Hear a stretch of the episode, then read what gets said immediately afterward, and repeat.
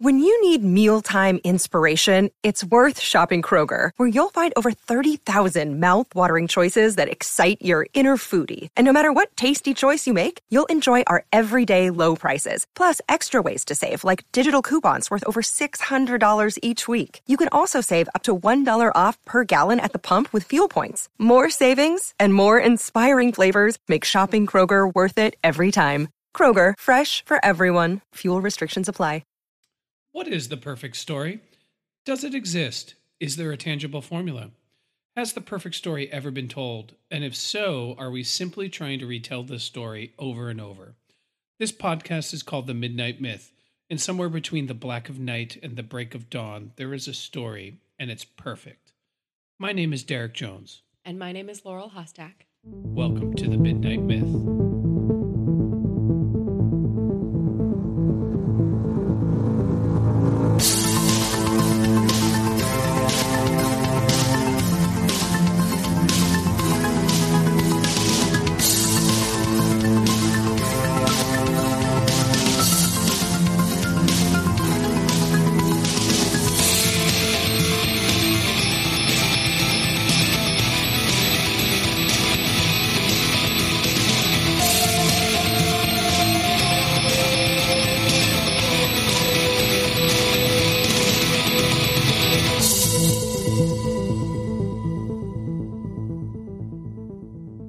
Welcome back to the Midnight Myth, everybody's favorite history, philosophy, and mythology, and pop culture, and you name it, we analyze and talk about it podcast.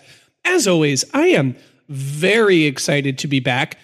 It's been a little bit since we've done an episode, hasn't it? Yeah, been a couple of weeks, and we're sorry to have taken a little bit of time off. Obviously, as new parents, we have a lot going on, and our schedule is very unpredictable. Also, I'm not actually sorry because we needed to take some time off, and so we just took it. Okay, so no sorry, but a thank you for your patience and understanding. That's something that I'm learning to do is instead of apologizing, just saying thank you. There you go. Yeah, thank you, Midnight Myth listeners, for hanging with us and not jumping ship to your other not quite as clever or charming history, mythology, philosophy, pop culture podcasts. Yeah, exactly. If there is another one out there, you know, let us know. We'd actually. yeah, you- we would love to collaborate with them Yeah, or abso- just listen. Yeah, absolutely. Let us know.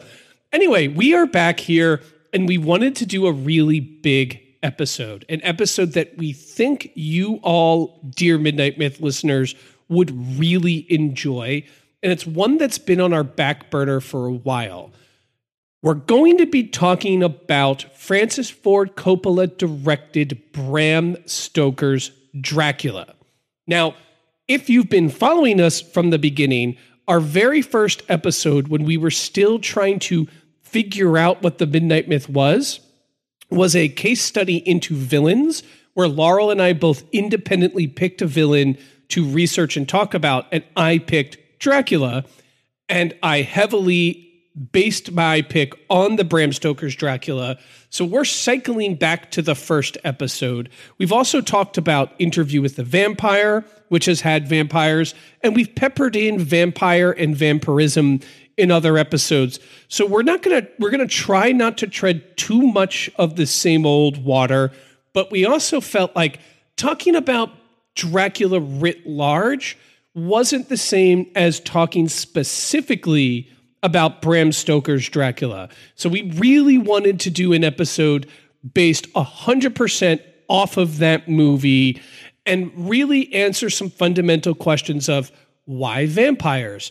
How did Dracula come about? Why did Francis Ford Coppola pick Dracula for his horror movie? And hopefully we're going to be able to answer all of those in this discussion. Yeah, and if you've been, you know, listening for a while, you may have noticed that in some of our most recent episodes, we've been sort of revisiting uh, properties that we had introduced in early episodes back when we were, like you said, still figuring out our format and frequently doing comparisons across different types of media. And since we've kind of figured out who we are and how we do this podcast, we've been conducting deeper dives into specific pieces of media. So it really seemed like along with The Matrix and Les Mis and every single Harry Potter installment, this movie was something that was really ripe for our discussion because it gets into some of our favorite subjects around history, mythology, and philosophy, and some pet subjects of ours too. Uh, so we're really excited to talk about it, to get really deep into this adaptation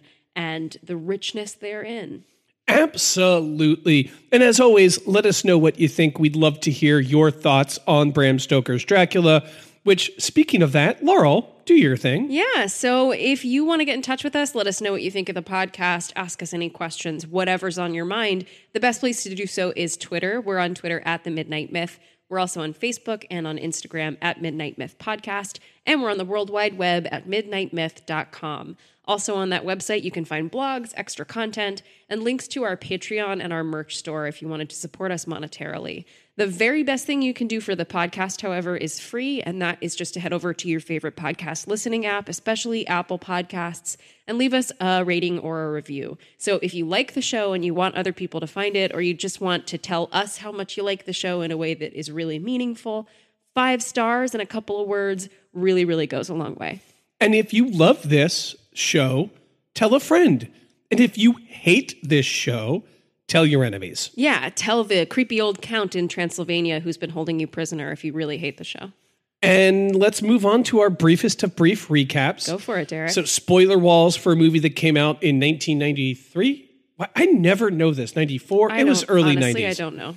The movie starts with Vlad the Impaler, a Romanian knight of the Order of the Dracul or the Dragon, rising to stop the invasion of the Turks after they had seized and taken over Constantinople.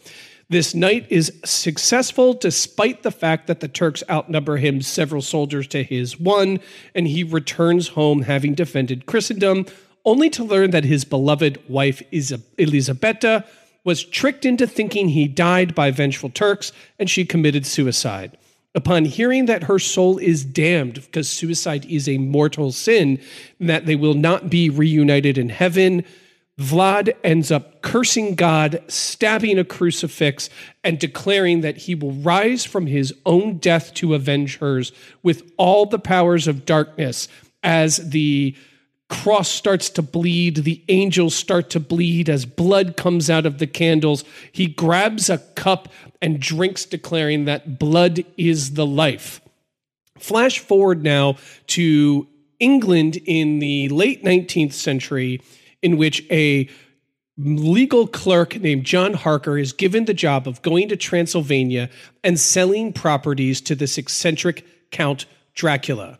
When he gets there, he is confronted by the Count, who finds the picture of his fiancee, Mina, who is the spot like perfect, identical twin of Elisabetta. Dracula ends up buying the properties, imprisoning John Harker, and he sets his sights on going to England and then making sure he dominates and controls Mina and brings her back into his life as Elisabetta reborn. His first attempt to do this is by seducing and corrupting her best friend Lucy, causing the group of Lucy's suitors to wonder what is wrong with her as he is draining her blood nightly. And they bring in a German philosopher slash physician slash occultist named Van Helsing to investigate this case. This is when Van Helsing realizes it is his mortal foe Dracula who is there taking over Lucy. Sadly, Lucy dies, becomes a vampire, and Van Helsing chops out, cuts out her heart with a stake and chops off her head. Now, Dracula in London is seducing Mina as the prince, and Mina decides that her true love is actually Dracula. Flash forward, they end up catching Mina and Dracula in bed together, where Mina is drinking Dracula's blood, and they end up ushering him out of the country, and he must return home to Transylvania. Our heroes having destroyed the earth that he slept in because Dracula must sleep in the earth from his country. All of this climaxes when they confront Dracula on his way back to his castle, and he escapes having been wounded with Mina, and they end up in the chapel, and Mina ends up driving the blade through his heart and decapitating him, giving him peace, healing the schism in the cross magically as Dracula has some sense of redemption upon his death. The curse is broken, and the final shot lingers on this beautiful fresco of the Count and Elisabetta being reunited together in heaven, or at least presumably that's what happens. Very, very brief recap. Now, this movie came out in the early 90s. It's been around for a while. It's part of Francis Ford Coppola's collection of films. Francis Ford Coppola is a cinematic legend, the director of Apocalypse Now, The Godfathers, etc. So, two questions for you. One, does it hold up? And the follow up question, where do you rank this among Coppola's movies? Tackle them in whatever order you like. Oh, okay. So I'll get the second question out of the way first, uh, which is where does it rank in Coppola's movies? I have a ton of love for Coppola as a director, and I find a lot of his work incredibly uh, inspiring. And I was not expecting you to ask this question because it's very difficult for me as someone who uh, finds Apocalypse Now to be one of like the greatest movies I've ever seen. And also, like looking at the story behind it being made, it is just such a fascinating piece of art. I also uh, only just recently, at your behest, finally saw the Godfather movies. And of course, they're freaking perfect. They're incredible. But for me, just based on uh, what I like, my interests, and the stories that I'm the most drawn to, I have to put this, for me, not necessarily a better film, but more of a favorite. This is one that I enjoy watching more. This is one that I've rewatched many more times than the others. So, yeah, I'm going to rank this really, really high among Coppola's efforts. So, what, what's your actual ranking? My actual ranking uh, for my favorites or the best? Take it however you want. For my favorites, it's it's this is number one, uh, and then Apocalypse Now is just under that, and then the rest of his filmography is also amazing. But like those are probably my top two. That's where I would put that. That's fair. I mean, for me, easily Bram Stoker's Dracula is my favorite Coppola. Yeah. Unless I'm watching The Godfather, then it's The Godfather. And then course. it's The Godfather. It's like people ask me what my favorite sport is, and it depends if it's baseball or football season. Yeah. Because if it's baseball season, baseball's my favorite sport. Then football season starts, then no, sorry. And then there's that time where they overlap and I almost melt down and can't handle it. Yeah. So my favorite Coppola movie is the one I'm watching right now. Uh, but between Dracula and the first, and let me be very specific, the first Godfather, those are two of my all time favorite movies, and they are my two favorite Coppola movies. And whichever one I'm watching is my favorite Coppola and is the one I think is the best. And we just watched Dracula, so Dracula is number one, The Godfather's number two. But then, if when we are done recording, we turn on The Godfather, I would instantly flip it and say it's The Godfather, then Dracula. Yeah, and I'm one of the weirdos who prefers The Godfather too. But uh, That's totally most most people prefer Godfather 2. That's totally cool. just by a hair. Anyway, so I'm going to tackle your first question now, which is Does this movie hold up? You can probably sense what my answer to this question is going to be, but it's very rarely a one word answer. Uh, if you're going to ask for a one word, then I'm going to say yes, unequivocally yes. Uh, there is an elephant in the room that we have to get out of the way at the top, which is the rather unfortunate performance by the great Keanu Reeves. I I think he's a great person. I think he has turned in some great performances over his career, and this is not one of them. But I'm glad he's in it, just because it can be kind of fun to go back and reflect on what a weird time it was that Keanu Reeves was cast as Jonathan Harker. I think Winona's performance is also a little bit all over the place, but she does turn in a couple of really emotional scenes. Overall, the casting is rather inspired. Anthony Hopkins as Van Helsing and what is kind of a, a weird turn by Gary Oldman. Like, you wouldn't expect Gary Oldman to be the first person to come to your mind when casting Dracula, but it works so, so well. I think he delivers a wonderful performance. For me, what really powers this film is the unapologetically gothic uh, aesthetic that Coppola aspires to and and perfectly nails. Like he really gets at the uh, the aesthetic. He really gets at the heightened, over the top, emotional, expressionistic quality in the performances, in the costumes, in the visuals. The visual effects themselves are stunning and they are 99% in camera. There's only one post production effect and there's no digital effects in the entire film. And watching that is really uh, it's mind bending when you think about how they were able to accomplish these really fabulous looking effects while using really early cinema techniques. Uh, but for me, again, it's the gothic aesthetic and it's how um, it's how Coppola uses that aesthetic to enhance a story and tell it in a way no one had told it before.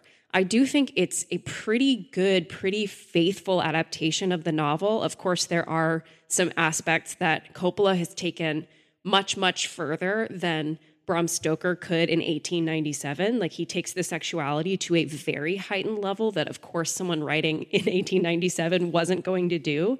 But he breathes very new life into the Dracula legend and takes that story out of being relegated to camp like it had for a century before. So I love it. I think it is a fantastic effort. I think it is luxe and beautiful to watch, and I can't get enough of it. I um I'm literally like shaking my head and snapping yeah. in agreement because I agree with everything that you would that you said. Yes, I think it holds up. Personally, Keanu Reeves does not bother me and has never bothered me in this movie and I recognize that I'm in the minority. And perchance this is my nostalgia goggles because I saw this movie when I was very young. I didn't know anything about acting or how British people were supposed to sound. So I went right along with his performance of John Harker, but it never bothered me. I think Winona Ryder is she goes from fine to great in this. Yeah. Most scenes she's fine. Some scenes she's really great. And I do think from a performance standpoint, Gary Oldman and Anthony Hopkins as Dracula and Van Helsing, respectively. Oh my God. And Tom Waits as Renfield. Like, Tom Waits is amazing. All of the the like hero group that is formed, all those men, they're all fantastic, including uh Cary, what's his name? Cary Elwes, yeah. Yeah. So yes, I think it holds up. When I saw this movie, when it came out, I was a boy. I was probably around the age of like 12-ish. I can find that date precisely, but that's not important. I was just discovering things like metal music and getting really into playing the drums and getting really into wearing all black and being a little, you know, suburbanite gothic kid railing against the what I viewed as the conformist majority. However, I was 12, I wasn't that elegant. And this movie came along.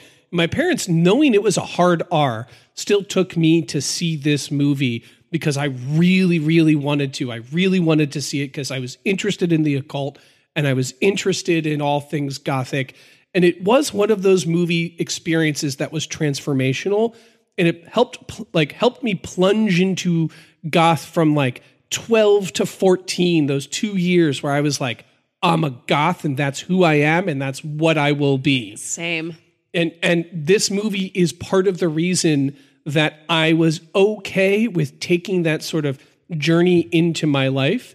And it's been one of my favorite movies. I've always owned it since it, it was available. We had it in Laserdisc to date me and my family. So when it came out, we got it in Laserdisc. It was a family favorite that we watched several times as a family together.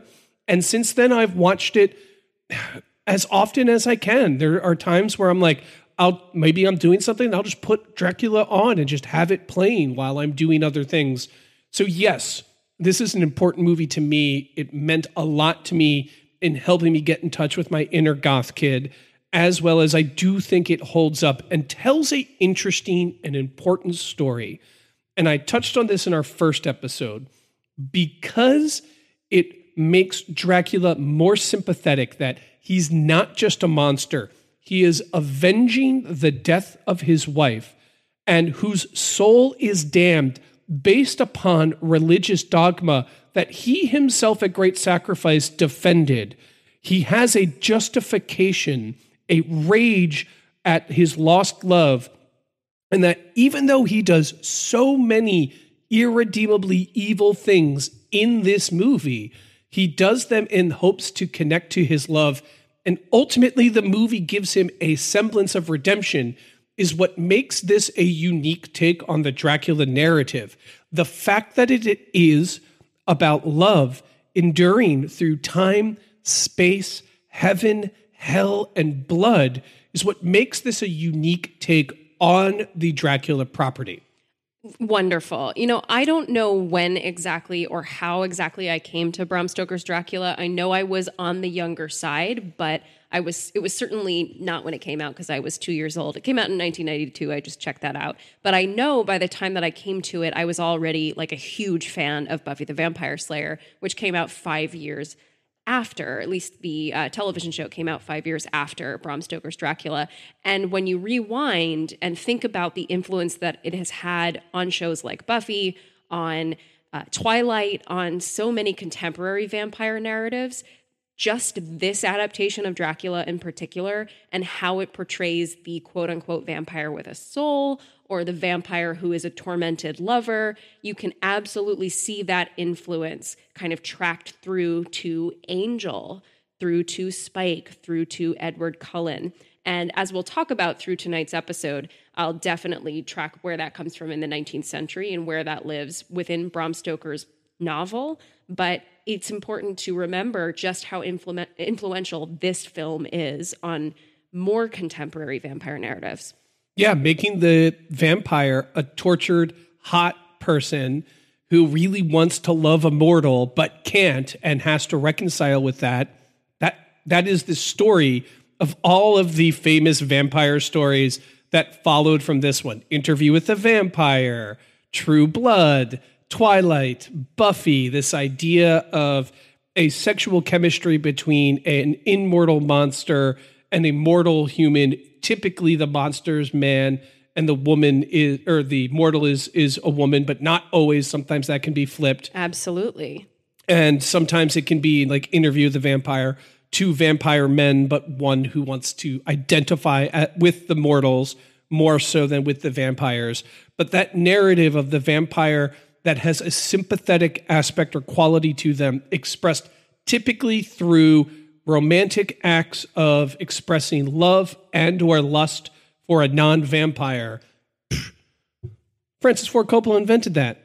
Well I, I would beg to differ there. I do think he is an important keystone in the contemporary development of it. But i think uh, you know to get into some of the analysis uh, for this episode we can see that that comes from a very early tradition. So there are vampire like creatures in ancient mythology and across cultures. Pretty much every culture has a vampire or something like a vampire, something that consumes blood or energy or other resources from the living and is one that has risen from the dead. But a lot of the folklore really crystallizes in the high to late Middle Ages, think 12th century, and a lot of it is coming out of Eastern and Central Europe, though again, it is spread across cultures.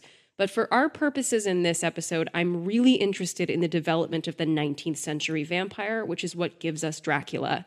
And if you think about it, our modern conception of what a vampire is, the tropes that are associated, the fact that they can turn into bats or fogs or wolves, the fact that they need to be invited in, the uh, the, the garlic, the night walking versus day walking. So many of those tropes come to us from Dracula, but they are preceded elsewhere. So we have to look at where it all came from.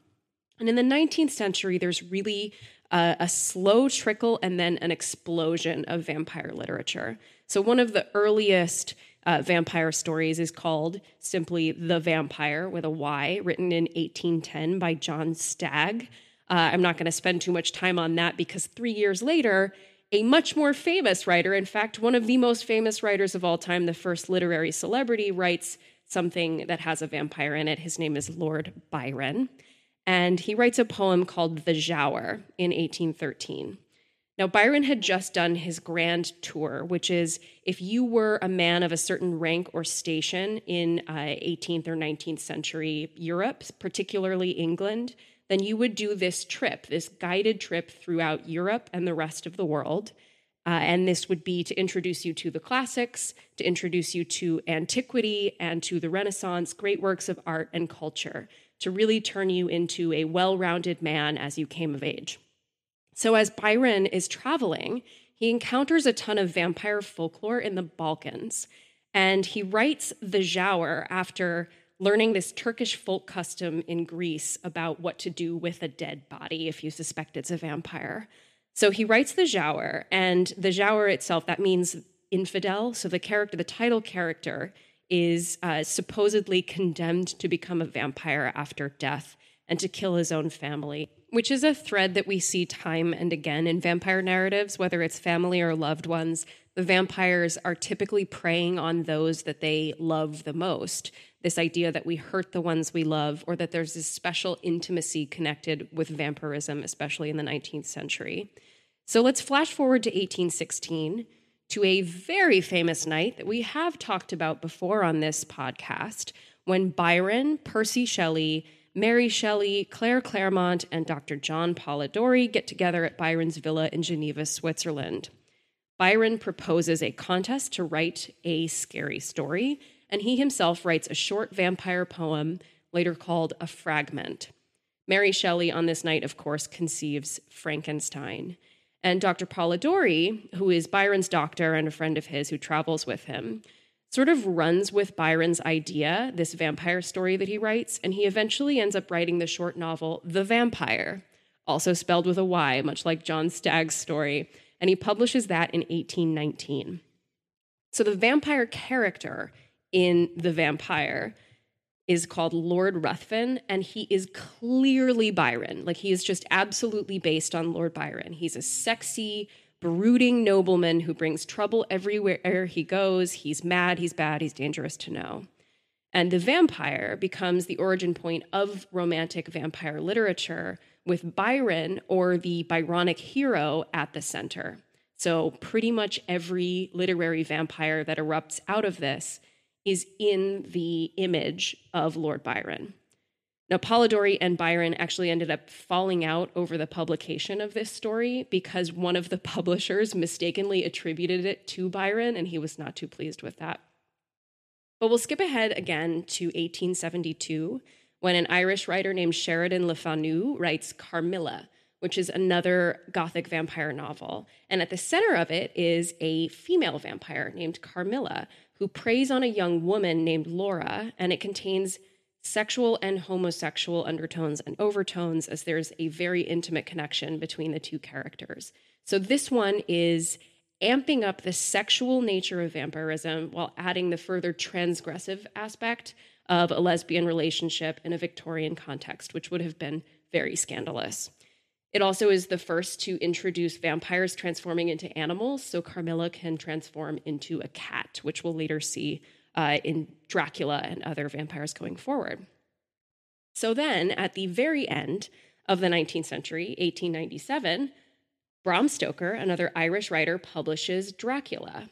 It's considered, of course, the masterwork of Gothic vampire fiction, but it doesn't exist without Carmilla. It doesn't exist without Polidori, and it absolutely does not exist without Lord Byron and without the medieval vampire folklore from antiquity and the Middle Ages before. So I wanted to draw that line just to say this is kind of how it developed throughout the 19th century. This is where it lives within the genre of Gothic literature, but also to focus once again on this mysterious, dark, brooding, sexy stranger who keeps showing up on our podcast, Byron or the Byronic hero, who is the inspiration for the vampire today. He's the inspiration for Angel again. He's the inspiration for Edward Cullen. And he is absolutely at the heart of the inspiration for Gary Oldman's portrayal of Dracula, if not Dracula in uh, Bram Stoker's novel. We have to have that dark, sexy, brooding lover who, once you get close to them, you are putting yourself in danger. And obviously, I'm skipping over a whole host of other works that were developed in those uh, decades, but I wanted to point out the most important ones and the ones that really contribute to uh, Bram Stoker's Dracula and to Francis Ford Coppola's Bram Stoker's Dracula. It's amazing how often we can distill different things that we're discussing back to Lord Byron. He is he's vying for status as friend of the pod along with Plato and Sigmund Freud. I think at this point friend of the pod Lord Byron is appropriate. Yes, and and all of Roman history. Yeah, of course. Which we will be bringing up, believe me, of we course. will. Cuz Dracula has something to do with that. But uh, can I add in just a few other details? Please. Pre the romantic uh, Byronic establishment of the vampire. Yes. The word vampire is Romanian. So it did come out of, you know, the Eastern Central Europe. And it was a ancient pagan tradition to think that people could rise from the dead and drink blood. This is largely due to when a human body dies, if it's not embalmed, but it's just left, your body fills with gas and your stomach expands, and blood will often escape the mouth. So people would see dead bodies with blood coming out of their mouth and big full bellies and assume that they woke during the night and drank blood. That's why this happened. The reason that the folklore says stakes through the heart can kill vampires was how do you combat this? You stake the vampire, the suspected cadaver of being a vampire, to the ground so that when they wake up, they can't actually move. Oh, wow. That's, that's great. yeah, that's where that comes from. I have no idea where the garlic comes from. Maybe because bodies smell. I have Well, no idea. I mean, garlic is anti inflammatory. I know there are some ancient sort of rites and traditions around lots of different herbs. So I have to imagine garlic at some point I don't for know. medicinal purposes. Who knows? I have I have no idea where the garlic comes from, but I do know that's where the stakes come from. And as vampire tradition and as vampire stories were gaining more and more prominence, um, Maria Theresa of the Austro-Hungarian Empire, the Holy Roman Empire, saw so much of vampirism in these areas that she either controlled or sought to control that she dispatched her chief surgeon to research these claims, and he published works that scientifically disproved vampirism. However, the stories had taken had held and they spread throughout Europe like wildfire right before the emergence of guys like Lord Byron and what we're talking about. But I wanted to talk about why vampirism has existed in one form or another. The word vampire, the idea of a human cadaver raising at night and drinking blood is very specific to these areas in Eastern Europe and the mythology of Eastern Europe. However, the idea of creatures who can drink blood for life is, as you said, ancient. And there is a reason for this. Ancient peoples understood that when you lost your blood, you died. They knew that there was a direct connection between blood and life. And they had rituals around blood and the idea that things could exist in cycles where if you gave blood, e.g., blood equals life, you could get life back. Just in the way that you could have cycles of nature, you could have cycles of the moon, you could have cycles of blood. So, blood sacrifice is central to all ancient religions and the emergence of the Abrahamic faiths, which are the foundations of modern day Judaism, Christianity, and Islam. And the simple idea is this give blood to the gods, give life to the gods, they will give you something back, usually a harvest, fortune. But you spill blood, you spill life itself to the gods to gain something back. And these rituals exist. It's why the Vedic traditions of ancient India have so many sacrifices. It's why the ancient pagans had sacrifices. It's why Jesus Christ gave his blood to redeem man as the ultimate sacrifice. The blood of God itself is given to man so man can have what? Eternal life. Blood equals life.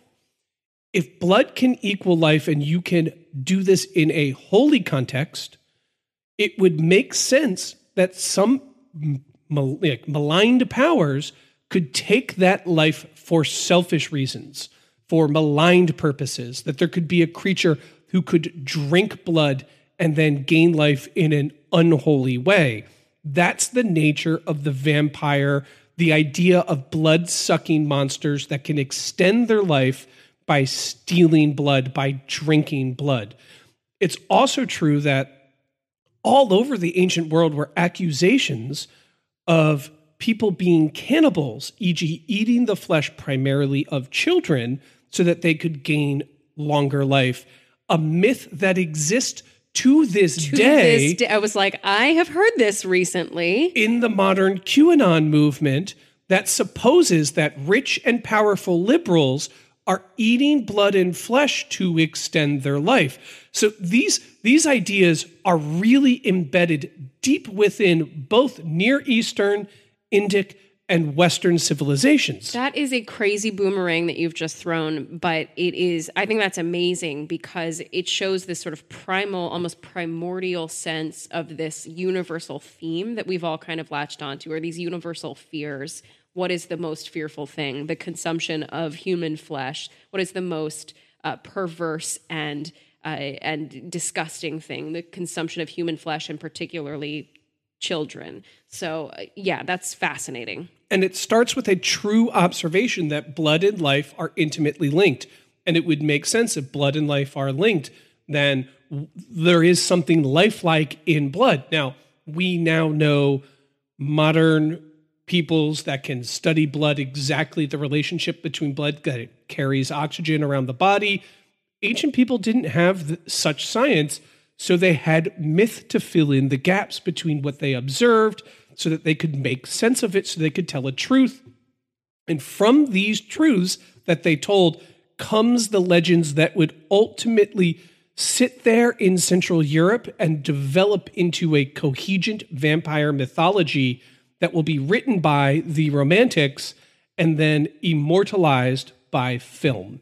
And it's worth noting that until Dracula made a presence in film, Dracula was not the number one vampire story, one. Right. And two, vampires were not the number one ghouls that people were worried about. But it isn't until the movie Nosferatu that we see the vampire, which was based heavily on Dracula, becoming the number one haunt, the number one ghost, the number one ghoul that we should all be worried about.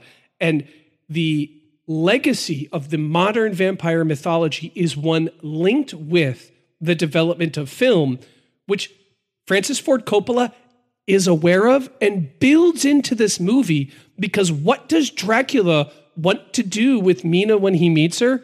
See the cinematograph, see the first movie. What does this creature, this undead mythical beast of the medieval world say? there is no end to the wonders of science. Oh, it's amazing. Yeah, Coppola pays incredible tribute to the early development of cinema because Dracula is a story that takes place right at the turn of the 20th century. So, right at the time that these technologies are being developed. So, he puts early cinema uh, and going to the cinematograph into his film while also incorporating the visual effects techniques like double exposure uh, and rear projection into his uh, visual effects strategy. So he's absolutely in conversation with that. There's an interesting story behind the film Nosferatu, which, if I remember correctly, is 1931. I believe it comes out. I early, but it's an unauthorized adaptation of Dracula. It was not uh, something that they got the rights for. This film by F.W. Murnau and there was a huge copyright dispute. 1922. 22, earlier than I thought. Uh, there was a huge copyright dispute with the estate of Bram Stoker, and they sued, and the many of the copies of Nosferatu had to be destroyed, but then a couple of copies remained and were unearthed, and then it was discovered as this great classic of cinema. So it's a very interesting story that this incredible piece of movie making was almost lost to history and lost to obscurity and now uh, it still exists and has been helpful in defining the legacy of the vampire film. But you're absolutely right in saying that dracula doesn't gain any sort of infamy or notoriety as a pop culture property until he makes his debut on screen especially with the Bela lugosi performance. And coppola is on a mission to, in many ways, validate that uh, that presence on film and also rescue Dracula from the kind of campy cinematic tradition he'd been relegated to. You know, there's a really interesting thing that is pinging in my mind from when we just read Salem's Lot a few months ago, because Stephen King in the intro talks very much about his influence from Bram Stoker's Dracula and how Dracula, in his mind, was considered quote unquote trash literature because it was pop culture at the time and it was really kind of in the tradition of a penny dreadful, but it was so valuable to him in creating his great vampire novel. And of course, it has been so valuable in creating a literary, cinematic, television, theater tradition. So there is this validation, I think, of pop culture and quote unquote trash that's happening in Coppola's film. And he's he's taking gothic this aesthetic, which on film can very easily turn into trash. And he is making it extremely luscious and heightened to the point that it just toes the line of being too over the top, but it takes itself, I think, just seriously enough. I want to rewind to one other thing that you were talking about in uh, when when you were just talking just now about the line that is walked between uh, folklore and the kind of mythopoetic thinking and ancient people not quite understanding how anatomy worked, and then the contemporary uh, technologies that surfaced to help us uncover those mysteries of life. Because I think that relationship is also really important to Dracula the relationship between the ancient, the old ways, the religious, the superstitious on one side, and then on the other side, technology and progress uh, and science. I think these things are clearly set up as opposition in the Dracula story because we have uh, this sort of conception of I don't love this distinction, but the East, as Jonathan Harker puts it, this folkloric and superstitious world where Dracula inhabits. And then Dracula comes to the West in England, this supposedly very progressive, very modern, very technologically advanced society. And we see the old ways and the folklore trying to duke it out with technology and science. And we have characters who stand in for those things, who stand in for folklore, who stand in for science, go head to head and try to see who wins. Yeah, one of the things that this movie does that I think doesn't hold up over time for me that I I do scrutinize is its demarcation between where the rational lives geographically versus the irrational does. And even though Transylvania Eastern Europe in this tale is part of Europe, and people have lived in Eastern and Central Europe for thousands of years, have traversed it, have communicated with other, other societies, have been mapped, have been connected geopolitically to empires from the Holy Roman Empire to the Ottoman Empire um, to all of the societies around it. There's an idea that as John Harker travels more eastward, even though he is still within the proper boundaries of Europe, he is traveling out of civilization and into the wild. And he calls the Carpathian Mountains one of the most wild and unknown parts of Europe, which is historically hogwash. By the by the time we're on the turn of the 19th to early 20th century, I mean these are places that are going to turn into battlefields in World War One in about 20 years after this movie. You know, like, and where this movie is set geographically and chronologically, like, these are places, territories that empires have been fighting over for a long, long, long time. These are not wild and unknown. Now, this is not to say that these places at the edges of forest um, aren't more remote and aren't more disconnected from metropolises like London. Sure, absolutely. But there's this idea embedded into Dracula by virtue of how it frames its introduction that there is a buffer forest wild area and that place stopped the savage Turks from invading all of Christendom. And what did this wild area get from this protection? It got cursed by God and it became a land of demons because of it. And that is a little unfortunate to the modern day Turks, the modern day Romanians, um, you know, the people that live there now. And there is a little bit of a um, slide towards, well, you know, the more west you are, the more cosmopolitan you are, obviously, the less backward you are. And the one redeeming quality the movie has is Van Helsing, who bridges the gap between East and West. He's from Germany, Central Europe, but He's Dutch, actually. the character is. Yeah. Oh. Yeah, he's from Northern Europe. Oh, pardon me. I totally thought he was German. I don't know why. But it's that's close to Germany. But in- in any event, he is not from one of these bustling cosmopolitans in the West. He doesn't discredit the folklore of old.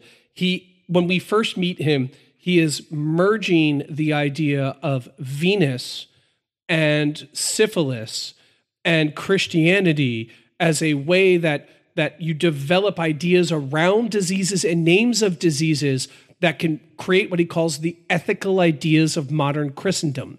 The idea that like we're going to name diseases after pagan gods because we know they're linked with sex and we know that too much sex can cause disease, so we create this idea that sex is wrong.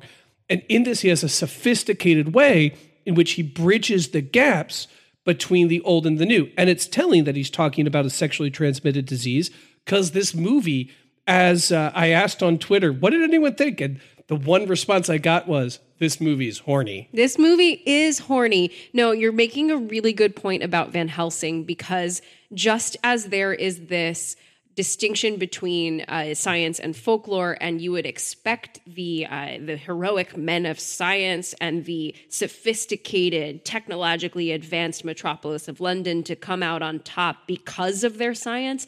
It's because they have Van Helsing, the in, the eccentric, the open-minded, the man of science who also is interested in validating folklore and superstition, who also says there is a reason that we have these things. I'm going to paraphrase here because I don't have the exact quote, but at one point when Dr. Seward is expressing a ton of skepticism about uh, vampires and the supernatural, Van Helsing is like, Jack, you're a scientist. Don't you think there are things out there in the world that you don't understand yet, but that are true? And then he goes on to list things like mesmerism, hypnotism, and astral projection as these things that we don't necessarily understand yet, but we have demonstrable evidence that there is some truth to them. So why wouldn't there be some truth, even if the science of it hasn't been discovered, to vampirism? And by that token, we also have Dr. Seward exploring scientifically what Renfield is going through. Renfield, who consumes bugs and birds and animals in order to gain their life force. He is another form of vampire. But what we're saying here is that we beat Dracula not because we have superior technology, but because we are able to look into the past and marry the kind of progress and technological advancement with an understanding of folklore and a validation of superstition. Yeah, and well, I'm going to push back about that slightly if that's okay. Yeah.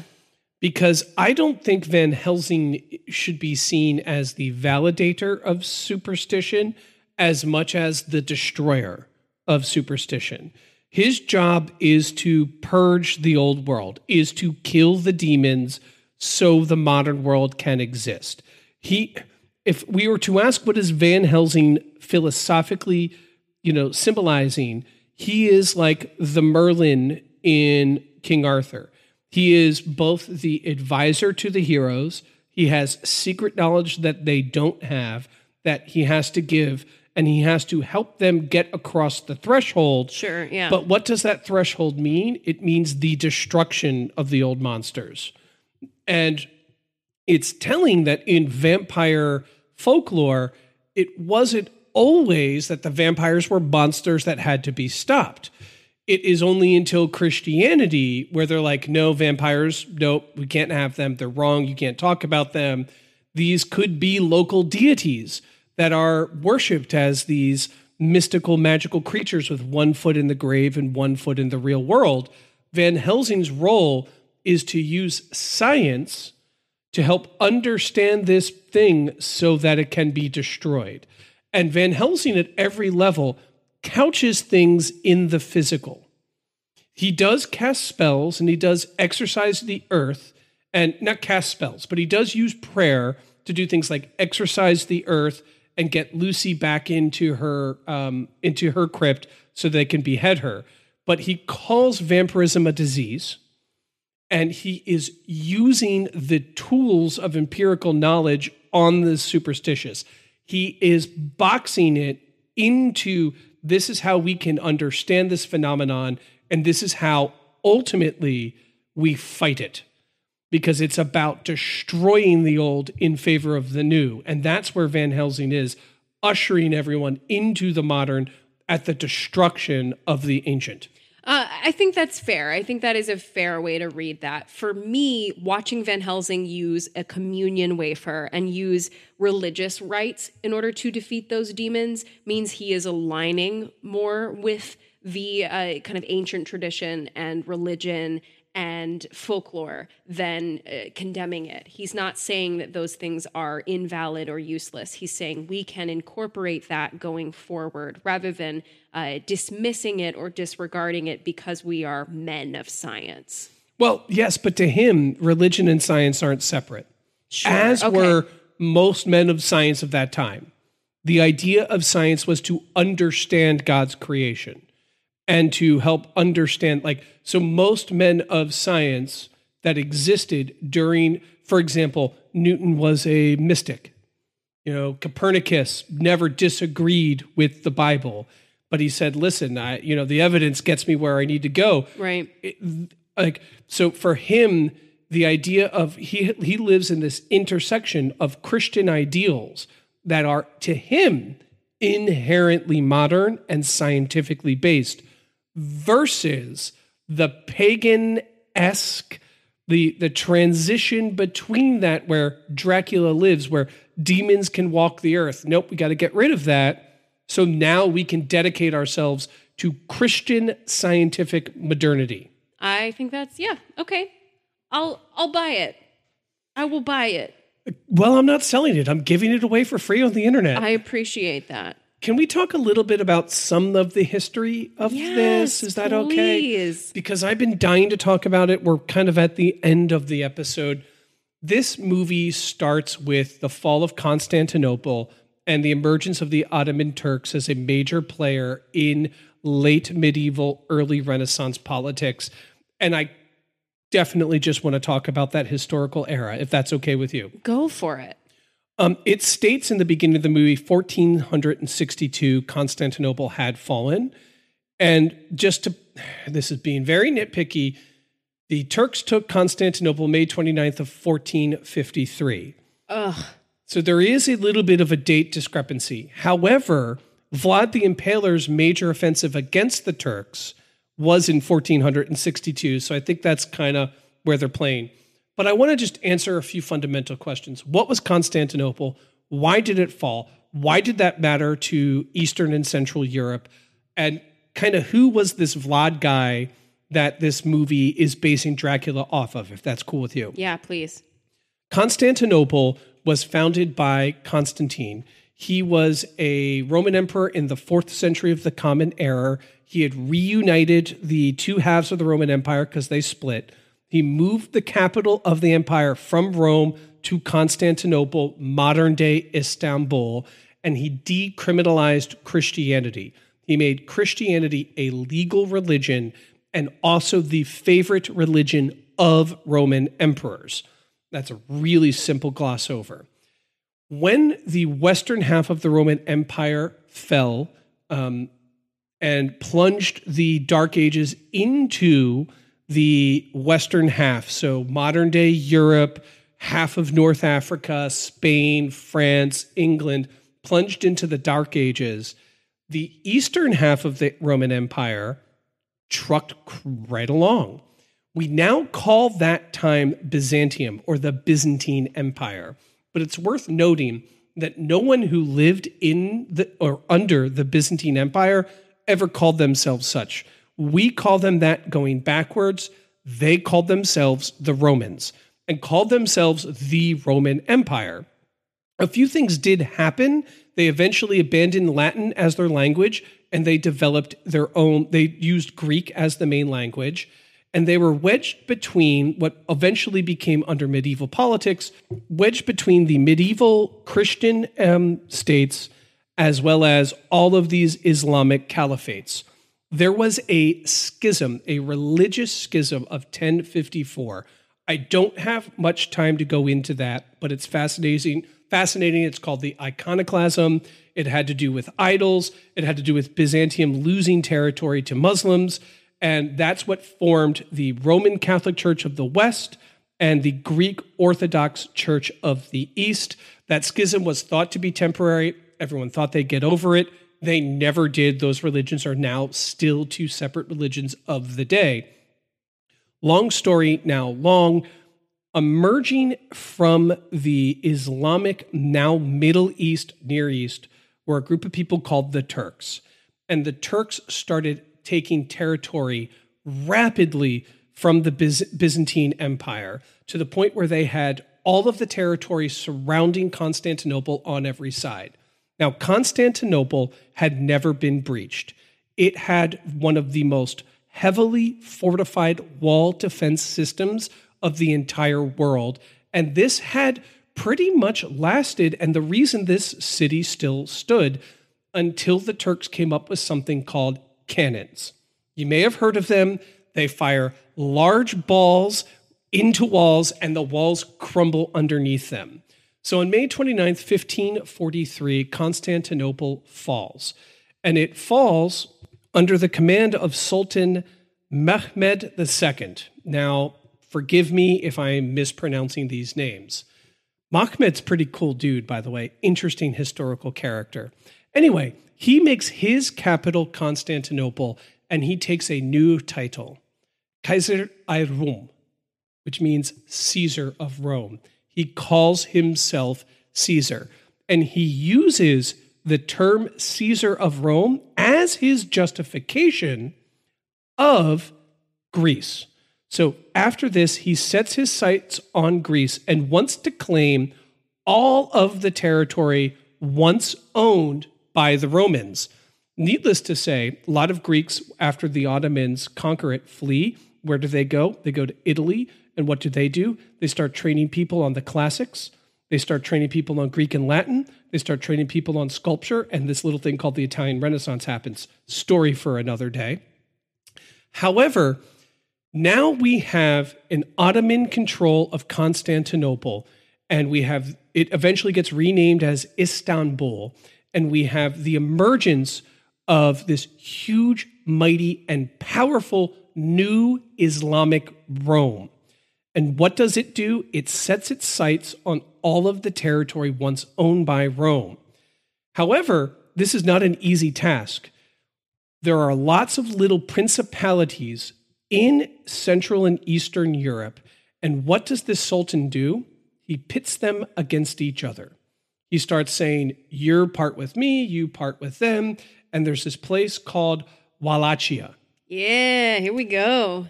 Wallachia had a prince. That prince was the, formed the Order of the Dragon, also known as the Order of the Dracul, and he pledges vassalship to the Sultan Mahmed II. Since he is the vassal of Mahmed II, he must give him tribute and military aid when called upon. When he doesn't do this, Mahmed has him and his older brother executed. And emerging that as the new prince is Vlad. Now, Vlad grew up at court of the Sultan. He was held as a hostage.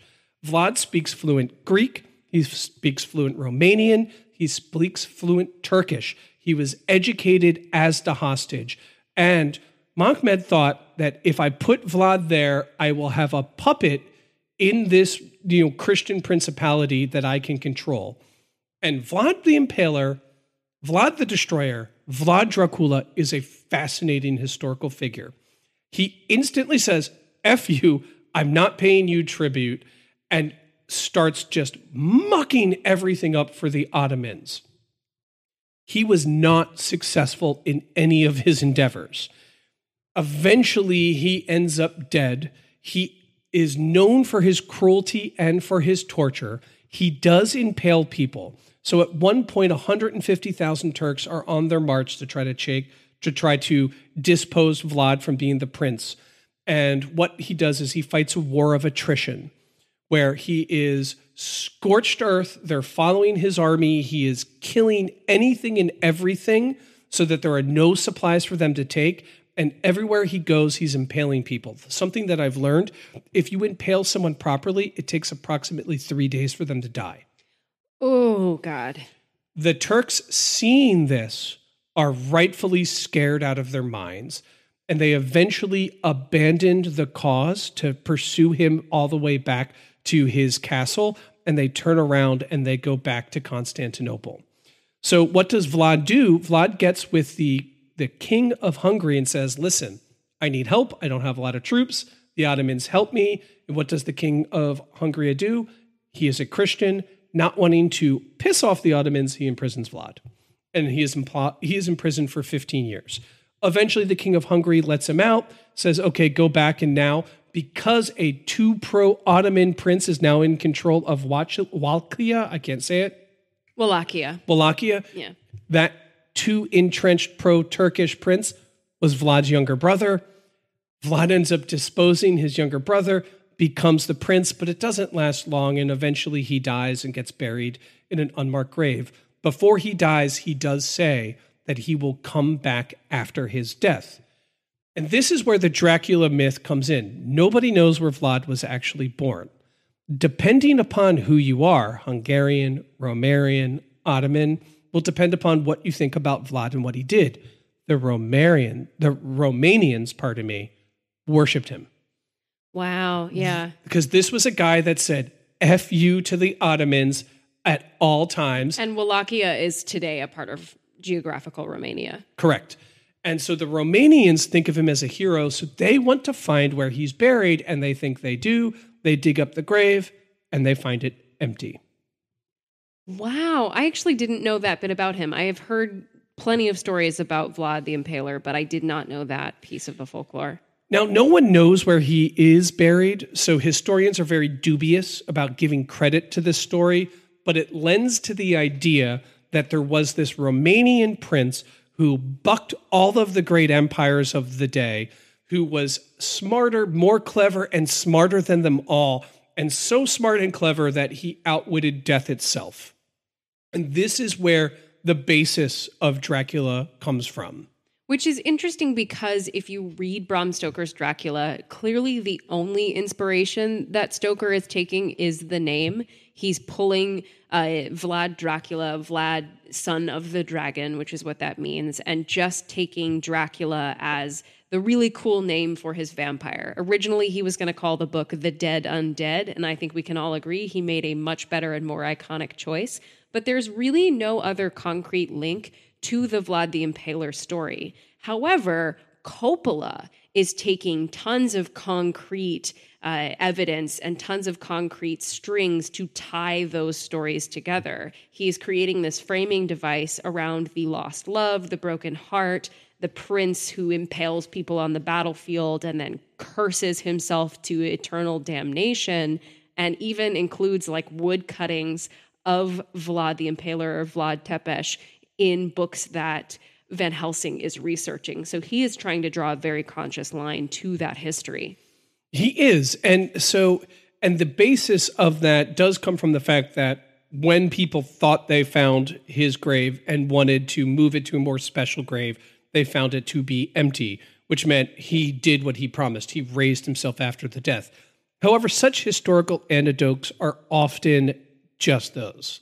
They're anecdotes they are more the stuff of legend than they are the thing of reality, but it lends credence to this local prince, a hero to some, a war criminal to others, and an annoyance to even the more powerful ones. And it lends credence to the idea the land that invented the word vampires, most famous prince, apparently rose from the dead it makes sense to use this name and the name itself, Dracula, from a Western English speaking lens, has this sense of harshness, this sense, this link to dragonness, the links to serpents, the links to the devil. Yeah, which today I believe in in Romanian, Dracul instead of dragon means devil. I think the the interpretation or the translation has changed to reflect that. And it's worth also noting that when Vlad went to the Prince of Hungary, the King of Hungary, and asked for help, he, he went there saying, listen, we have to fight the Turks to save Christianity. Now, in reality, Vlad was probably trying to save his own ass. But he made an argument that there was a theological battle happening that needed to be fought in order to save Christianity, the same argument the movie makes. In reality, a lot of these small principalities had vassalage agreements, tribute agreements, worked with the Ottomans, worked with the Austro Hungarians, and were cutting deals left and right to try to keep as much power and autonomy. It's more about land and wealth and glory than it is about any complex theological argument. After all, if saving Christendom was so important, why didn't the larger powers of Europe at the time who were Christian come to help the Christian Constantinople's? The reason was there was no benefit in them for it. That had been tried before, it never worked. It's a little thing we call the Crusades. Topic for another podcast. Topic for several other podcasts, I'm several sure. Several other podcasts, but the pretext of the Crusades was to heal the schism between the Greek Orthodox and Roman Catholic and defend Constantinople from Islamic incursion. Never worked. In fact, quite the opposite. It ended up hurting the Byzantine Empire more than ever helping it. But long story short, by Coppola couching that there is a Christian hero in Vlad who the church itself betrayed, ends up adding credence to both the empathy that we can feel for Dracula as well as the non Westernness of Dracula. I think that's amazing. And I appreciate that you've done all that research to bring that context in. I think once we kind of stir up the soup of the 19th century literature, of the ancient folklore, and of the history of Vlad the Impaler, we get a really unique blend and a really fascinating story that comes to brilliant life in Francis Ford Coppola's adaptation of this book. I think it's absolutely fantastic. And unless you have more, I would love to wrap up with kind of a fun question. Would that be okay with you? Done. Do you have a favorite costume in this movie? Because I think the costumes are so special. I want to call them out. This might not be the one you think I would say, but I'm going to say it because I think it's really, really cool. Lucy's wedding slash burial dress. Isn't it amazing? It's like Elizabethan meets Gothic meets just like high Renaissance art. It's fantastic couture. And it's also designed to hide the bite marks on her neck. Yeah, I was assuming you would say the uh, the armor that Vlad wears in the first scene that looks like musculature on the outside, but also kind of like a bat. But uh, I think that's also a fantastic answer. Mine would be, and I really didn't pay too much attention to it in previous watches, but this watch I was like pausing it to look at it, is the lavish robe that Dracula wears as he is traveling. Uh, and in the climax of the film, that is based on the Gustav Klimt painting, The Kiss, that's like gold and has these swirls and this Art Nouveau feel to it. It is only in the movie for a few scenes and a few short uh, frames, but it is so gorgeous, and you can absolutely see why Oscars were won for the costume design for this movie. Just wanted to have a little fun with the costumes. Obviously, there's tons of amazing, luscious costume design and visual effects in this film. But uh, what else you got for Dracula? Until next time, be kind. I have crossed oceans of time to find.